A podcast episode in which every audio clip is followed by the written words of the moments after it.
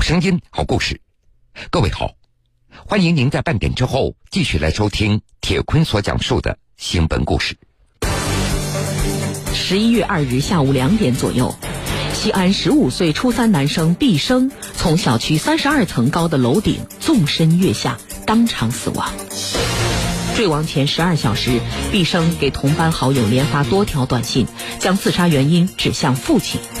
毕生父母则坚称，儿子的死与理发有关。孩子的头发就是理的跟监狱罪犯那种头发是一样的。连日来，西安电子科技大学附中太白校区初三男生疑因理发坠亡事件引发持续关注，真相到底如何？初三男生理发后到坠亡的十一天，铁坤马上讲述。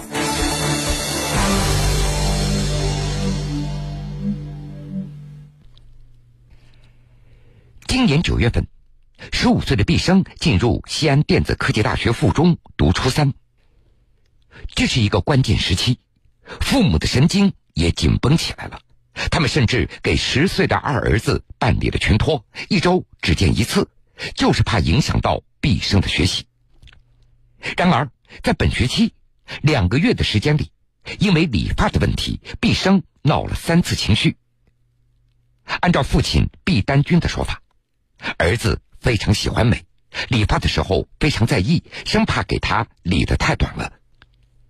儿子喜欢照镜子，喜欢摆弄头发，哪怕上课快要迟到了，也会把头发先弄一下。毕生对自己的发型有一个癖好，他喜欢把额头前面的头发稍微留得长一点，这和学校所规定的小平头略有差别。九月初开学以后，林老师接管了毕生所在的班级，成为了毕生的班主任。林老师大约有四十岁，教英语。西安电子科技大学附中太白校区的多名硬往届的同学告诉记者，说林老师是一个脾气和教学水平都非常好的老师。今年三月十九号，西电附中太白校区举行中考百日动员大会。林老师也曾经作为教师代表在大会上发言。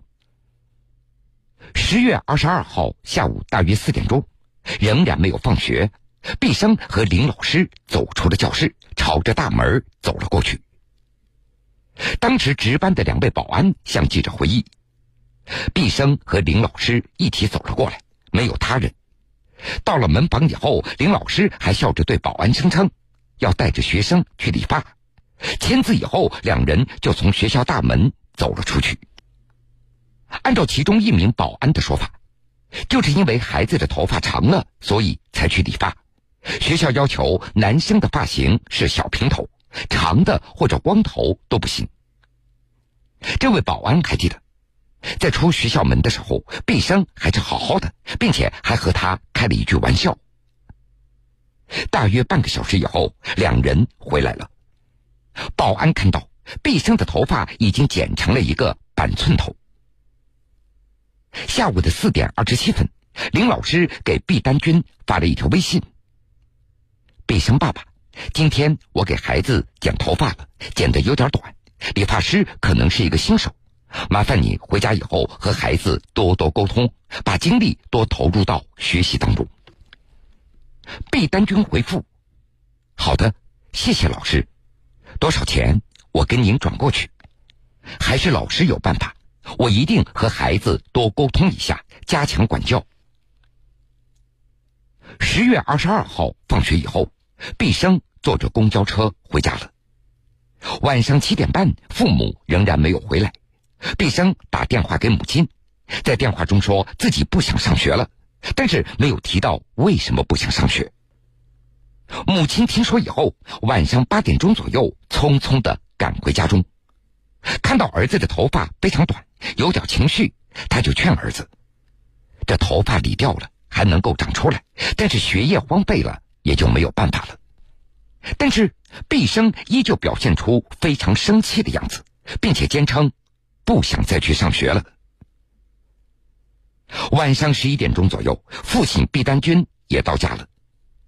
那个时候，已经躺在卧室里的毕生依然对父母说自己不想再去上学了，头发剪得太短了，没有脸去见人了，等头发长长了再回学校。毕丹君回了一句：“都初三了，学习紧张，怎么能不到学校呢？”第二天一大早，也到了上学的时间了，仍然没有看到毕生起床。父母一番说服，仍然没有见到效果。毕生还是死活不想去上学。当天下午的六点半，毕生在自己的 QQ 空间当中写下这样的一句：“班主任林老师给我剃了光头，因此坚决不去上学。让我去上学可以，除非姓林的拿命来见。”父亲毕丹军看到这些消息，一下子也慌了。他怕林老师看到，毕竟孩子以后还要到学校。他叫毕生赶紧将这些信息给删掉，但是遭到拒绝。之后，毕丹军夫妇再次劝说毕生赶紧到学校，但是依旧没有结果。两岁之前，毕生那是由外公外婆所抚养的。当他做出不上学的决定，并且家中无人支持的时候，他就想到了给外公打个电话，想到外公家里。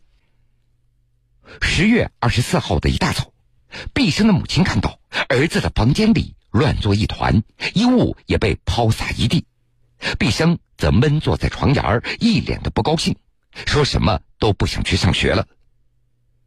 当天，毕生离家出走了。身穿单衣，没有带身份证、手机、钥匙，也没有带钱。毕生上一次离家出走，那是在一年之前了，因为作业的问题。周末的时候，他在离家不远的网吧中过了一夜，但是仅此而已。但是这一次，他步行去了四十公里之外的西安临潼区，朝着外公家的方向走了过去。毕丹军还记得，当天早晨七点钟。劝说儿子返校没有效果，又看到儿子外出，所以他就跟了出去。只错过了一个电梯，就再也没有找到人了。整整一天的时间，毕家人乱成了一锅粥。毕生的班主任林老师也知道孩子离家出走的消息以后，深感意外，给毕丹军发信息表示：“理发这件事情，我有点急躁了。”另外，我也不想给你们父母添麻烦，特地把你们叫过来，所以自己就带着孩子出去理发了。当天晚上十点半，一个陌生的电话打了过来，毕丹军夫妇非常的紧张。接听以后，他们才缓过神来，电话是毕生打过来的。毕生正在临潼区国道旁的一户人家中，而那个时候临潼还在下着雨。无法继续行走，所以毕生才给父母打了一个电话。毕丹军夫妻两人立即开车前往临潼，到达的时候已经是晚上十一点四十六分了。毕丹军看到当时儿子坐在凳子上，弓着腰睡着了。将近凌晨一点钟，三个人才返回家中。几番劝说没有什么效果。并且又经历了儿子出走事件，毕丹军决定让儿子稍微缓一缓。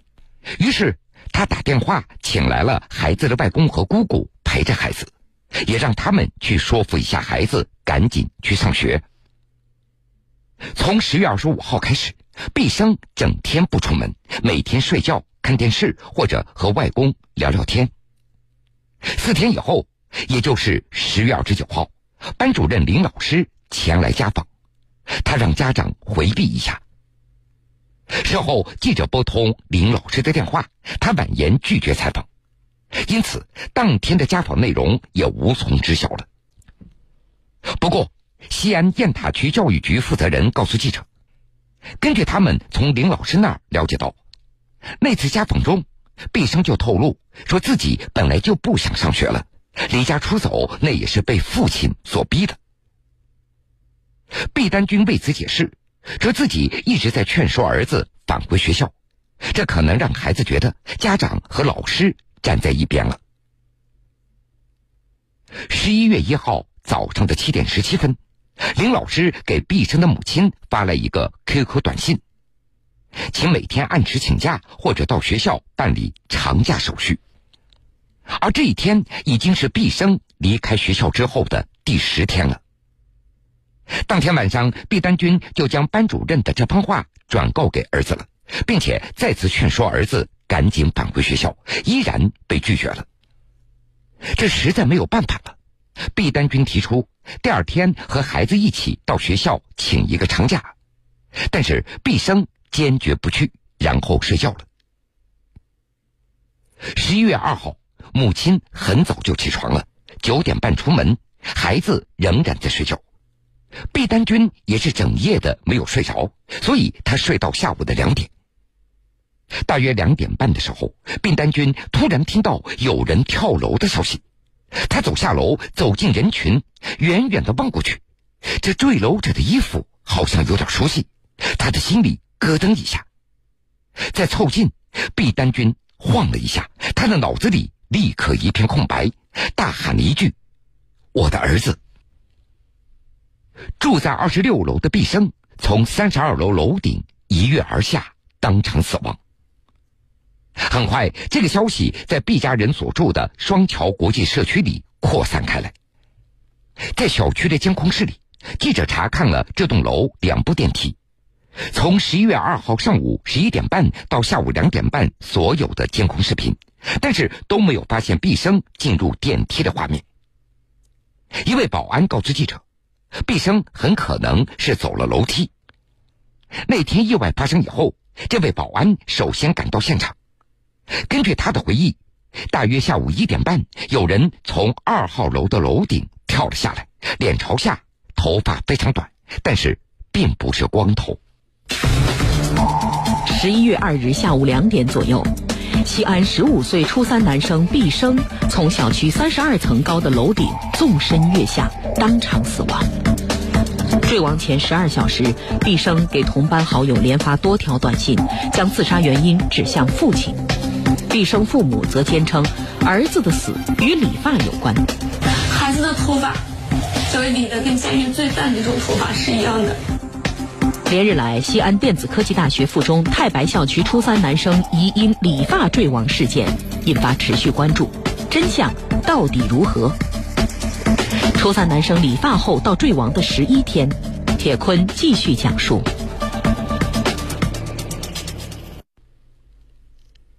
年仅十五岁的毕生为什么要跳楼呢？就在事发前的十二小时，毕生曾经给同一个好友连发了多条短信。手机没了，我先行走了，你保重。转告他们，都是我爸逼的。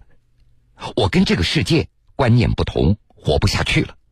我活着不做不想做的事情，不得不做的话，还不如去死。我的 QQ 号你用吧，不要荒废了。下辈子还做兄弟。事发以后，收到短信的这个同学将截图递交给了班主任以及校方，学校又将这个截图提交给了教育局和警方。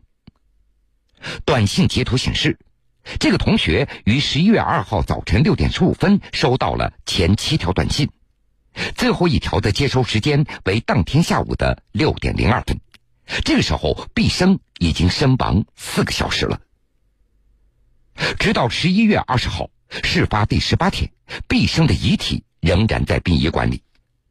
西安电子科技大学附中太白校区的多位负责人告诉记者，毕生死于家中，和理发无关，与班主任无关，更与学校没有关系。孩子在家有十天了，到底经历了什么？应该去问问他的父母。同时，学校方面还指出，家属曾经多次索要赔偿，几十万、上百万不等。学校还想起诉家长，在学校好好的孩子怎么回家以后就跳楼了呢？而毕丹军等家属则坚称，此事就是因为班主任带着孩子理发而引起的。而至于赔偿，他向记者声称，学校刚开始答应赔偿十万元，我不缺钱，我就要给儿子讨一个说法。我多次要求看孩子离校理发时的监控，但是都被拒绝了。毕生的外公还对记者说：“孩子不上学，爸妈着急，施加一点压力也非常正常。孩子告诉我说，被班主任强迫理了一个光头，到底是不是小平头、寸头还是板寸，到殡仪馆看一下就知道了。而对于监控，学校方面声称家属没有权利查看，建议走司法程序。毕丹军告诉记者，警方告诉家属，由于这个案件是自杀事件，并没有立案。关于这一点，记者从事发小区所在地的雁环中路派出所也得到了证实。西安雁塔区教育局安法科负责人告诉记者，经过调查，理发不存在被逼迫的情形，家属想给孩子讨一个公道，可以依法起诉学校。同时，这位负责人还声称，之所以理发，那是因为孩子的头发长了，并且理发之前，班主任也征得了家长的同意。这理的虽然短一点但是并非是光头。这位负责人还表示，目前班主任林老师情绪不稳，并且已经收到了威胁电话，现在已经向学校请假了。针对威胁这样的说法。毕丹军告诉记者，家属从来没有给老师打过威胁电话。从十月二十二号到十一月二号，在这十一天当中，他极力站在老师的角度来规劝，忽略了孩子的感受。用毕丹军自己的话说：“作为父母，我们特别担心老师对孩子有看法，对孩子不重视，所以宁愿让孩子恨自己，不理解自己，也不能让孩子恨老师，不理解老师。”事发几天以后，毕生的母亲也从三个家长群当中被移了出来，一个 QQ 群，两个微信群。母亲说道：“我在群里没有发什么样的信息，就被他们踢了出来。如果有机会重来，我们不会一味的讨好老师，不会一味的劝说，而忽略了孩子。应该和孩子建立平等的沟通，应该多听少说，听听孩子的真实的想法。”此外，学校的一位老师告诉记者，经过这样的事件，老师的责任心也被打折了。该不该管？能不能管？敢不敢管？怎么样去管？现在，儿子说没就没了。这几天，毕丹军和妻子感觉到心力憔悴。当我回来第一眼看到孩子的时候，我一下就愣住了。孩子的头发。小雨理的跟监狱罪犯那种头发是一样的。当时这个反应，我们也不能让孩子看着，就是家长有过激的行为。我当时还在安慰孩子，我说他说理发了，还挺帅的。后来他跟我说：“妈妈，我不去上学，等头发长出来再去上学。”他告诉孩子，如果不去上学的话，就说是有可能要被退学，然后明天你到学校来。我陪你去教导处，去学校办理手续。可能这个孩子心理压力也大，想着我不去了，我要么退学，要么请长假，心理压力也大。然后第二天就出事。这个是孩子十月二十三号下午六点半在 QQ 上发的，说说让我去上学，除非县令的拿命来接。咱们底下还有孩子的评论，其实吧，我觉得李老师过分了，真是，真是。当上孩子给的评论，我们压根都不知道他为啥要给我娃理那么短的头发。说老师可能也是无意的，为理发师可能给没理好，老师也没有办法，这个理了就补救不回来了。但是娃当时很气愤的跟我说：“娃说就是他，就是他告诉理发师给我理光头的。”目前到现在，不顾不管不问。老师的当天到现在，班主任就。没有允许，也没有跟我们联系过。我就要一个，我一定要给我妈讨个说法。该负责任的人一定要给我。我要讨一个公道。礼拜五出了事，礼拜一叫去，去了后说给我们十万块钱。最后他说是这个事情只有给你经济赔偿。我说我不要，我就要我就要给我妈一个说法。有责任的人是谁的责任是谁给我承担责任。我不要钱，我不缺钱。就是现在孩子都没了，我要其他那些东西有有啥用？毕家人所租住的房子是在小区的二十六楼，进门的左手边那就是毕生的卧室，墙壁上至今还贴着课表，毕生的课本笔记本还有课外书全都被堆在了门口。事发以后，毕生的遗物已经被父母翻了好几遍了，父母就想看看孩子是否给自己留下了只言片语，但是非常遗憾，毫无发现。书堆当中有一个笔记本，毕生只写了一页，那是歌手华晨宇演唱的《齐天》当中的一个歌词。问一句生死因果，生我又是为何？即使带我来，如何不解我的惑？